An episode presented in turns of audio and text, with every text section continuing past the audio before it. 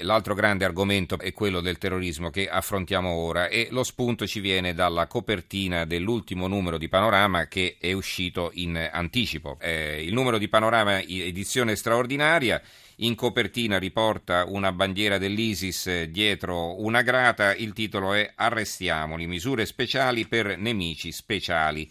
Abbiamo in linea il direttore di Panorama Giorgio Mulè. Giorgio, buonasera. Buonasera, buonasera. Allora, questa decisione, eh, tra l'altro la, la, settimana scorsa Panorama e l'Espresso eh, sono capitati male, insomma, hanno bucato la notizia perché era appena accaduto, no? Quindi in qualche Beh, modo... In realtà, in realtà noi che eravamo anche in copertina, sì. distrattamente, ti sarei distratto perché era in copertina anche la scorsa settimana. Sì, sì, c'era un richiamo in alto, sì, sì, certo, me lo ricordo, però diciamo, ecco, non si è potuto... Eh, ti chiedo, anzi, anzi, spiegami questo, cioè in circostanze sì. come queste si può decidere, per esempio, eh, di rinviare l'uscita del giornale o, o era già andato in stampa, cioè come funziona? Eravamo proprio, diciamo, sulla cosiddetta deadline, cioè sulla linea in cui bisognava spingere il tasto finale per andare in tipografia. Allora mm. la, abbiamo deciso all'ultimo momento di buttare diciamo, al macero le copie che avevamo già fatto, ricominciare da capo, ristampare la copertina e poi rifare al volo in corsa quattro pagine all'interno con mm-hmm. il pezzo del professor Parsi che parlava del problema appunto sì. dei barbari in casa nostra e quindi al volo l'abbiamo l'abbiamo presa così. Sì, sì, no, ho detto male bucato, però voglio dire che no, non no, c'era una, un numero dedicato, è come in questo caso che eh, ci siamo rifatti, molte... diciamo. E come no? Allora, ecco, spiegaci cosa c'è eh. dentro allora questo numero. Ma guarda, abbiamo dedicato 30 pagine all'argomento, ma al di là del numero delle pagine, la sostanza. La sostanza è quella che eh, da ieri, oggi, cioè sui giornali, in televisione, cioè il, il problema vero riguarda la prevenzione, soprattutto le misure che l'Italia è in grado di mettere in campo per arginare o per prevenire fenomeno, un fenomeno jihadista che ci può riguardare da vicino. Hai letto il titolo, dice che ci, il titolo dice arrestiamoli, nel senso di fermarli in alcuni casi e di arrestarli proprio in senso letterale, eh, certo. Esatto, in senso letterale perché eh, peraltro mi ha fatto anche piacere sentire che il primo ministro francese Valls ha di fatto ricalcato il nostro sommario che dice misure speciali per nemici speciali. Ed è esattamente, comparati lui ha detto ci vogliono misure eccezionali per nemici eccezionali. Ed è esattamente quello che diciamo noi, ma lo diciamo non al di là del fatto che ci crediamo, perché abbiamo ascoltato abbiamo sentito chi sta nella prima linea, quindi chi deve eh, prevenire, parliamoci chiaro, gli agenti segreti, le agenzie dell'intelligenza italiani, i magistrati, gli inquirenti, quindi c'è da una parte un'analisi che diciamo, fatta sul campo con misure concrete, ne elenchiamo veramente tante, una tra tutte l'istituzione di, di, di un reato che condanni l'apologia del terrorismo. In Italia c'è ancora una legge sull'apologia del fascismo che del 52, non si capisce perché non ci debba essere una legge che eh, metta in carcere chi inneggia a una civiltà dell'orrore che non è una civiltà, è l'inciviltà dell'orrore della barbarie. La notizia di oggi in Francia è proprio che è stato arrestato un umorista e poi ci sono numerosi indagati che facevano i cuoricini nei confronti dei, dei fratelli Kouachi o di eh, Koulibaly. È una cosa che oramai non è più sopportabile, insieme a molte altre poi misure pratiche, una fra tutte che le espulsioni siano effettive e che eh, chi viene individuato come presunto terrorista viene espulso, poi come succede nel 90% dei casi fa perdere le sue tracce perché si tratta di eh, provvedimenti amministrativi che possono essere impugnati e che ne vanificano la loro esecuzione. Questo diciamo dal punto di vista pratico. Poi c'è una, una, l'analisi.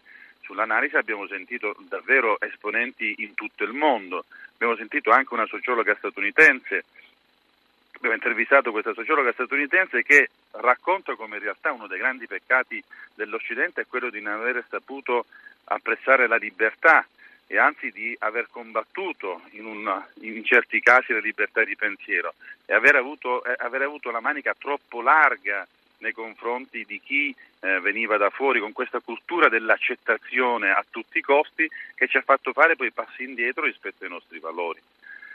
Ma poi ripeto, le mhm. analisi sono, sono davvero dire, numerose sia da parte di studiosi, analisti italiani eh, che, che, stranieri. Siamo andati in mezzo ai ragazzi, ai giovani eh, algerini, marocchini per sentire da loro cosa ne pensavano e i commenti sono in alcuni casi, ahimè, di eh, vera e propria esaltazione nei confronti di chi ha ucciso, di chi si è reso responsabile delle stragi, così come sappiamo su internet c'è davvero una fiera dell'orrore mm-hmm. eh, che dovrebbe come dire, ecco, preoccupare, preoccupare. Eh, sull'internet c'è davvero di tutto, ma quando avete incontrato questi ragazzi avete chiesto loro, immagino, come mai in un paese che li accoglie e dove tutto sommato se ci sono venuti e, anche, e ci sono rimasti sarà anche perché si trovano bene, no? Ecco, poi invece c'è questo odio. Eh. Ma peraltro alcuni di questi sono anche degli immigrati che sono sbarcati nei mesi scorsi, quindi alcuni sono anche arrivati da poco. Uh-huh. Quando però eh, si comincia a parlare di religione, di Islam, c'è questa interpretazione deviata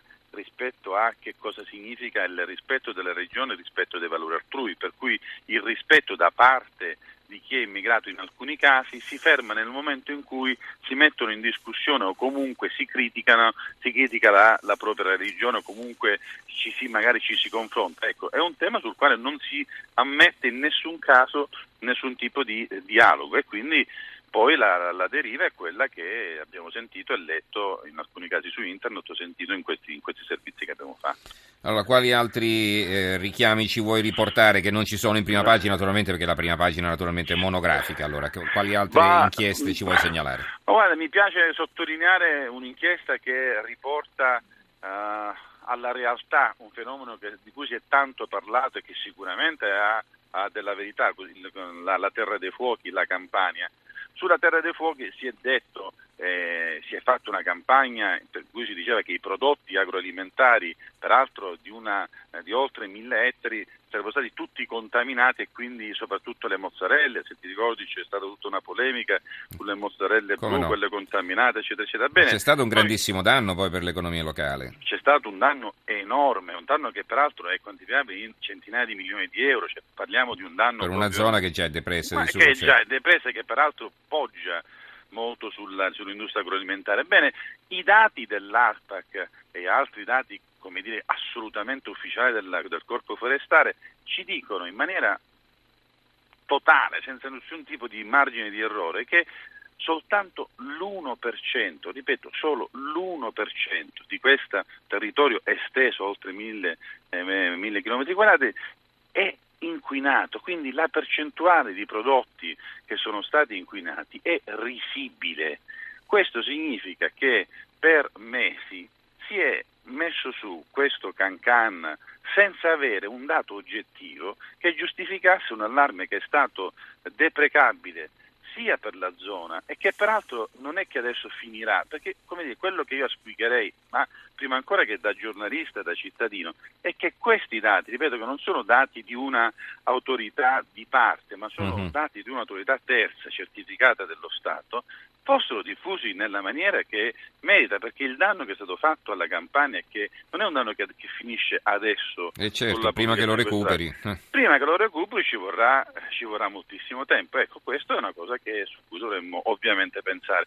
E poi ovviamente sul, eh, sull'addio di Napolitano abbiamo chiesto a quattro diciamo, illustri opinionisti, Giuliano Ferrara, Bruno Vespa, Alan Friedman e Ritan Armeni, che cosa ne pensano di questi nove anni della presidenza napolitana. E il giudizio non solo non è unanime, ma in molti casi, devo dire, è molto puntuto ecco, nei confronti di quello che è successo in questi nove anni. Allora, ricordiamo l'edizione straordinaria di Panorama, Arrestiamoli è il titolo della copertina, speciali, misure speciali per nemici speciali, l'attacco a Parigi nel cuore dell'Europa e a due passi dall'Italia impone un cambio di rotta nella prevenzione e repressione del terrorismo. Ecco cosa fare con coraggio e senza perdere altro tempo. Ringraziamo Giorgio Mulè, direttore di Panorama. Grazie a voi. Grazie, grazie a voi, buonanotte. buonanotte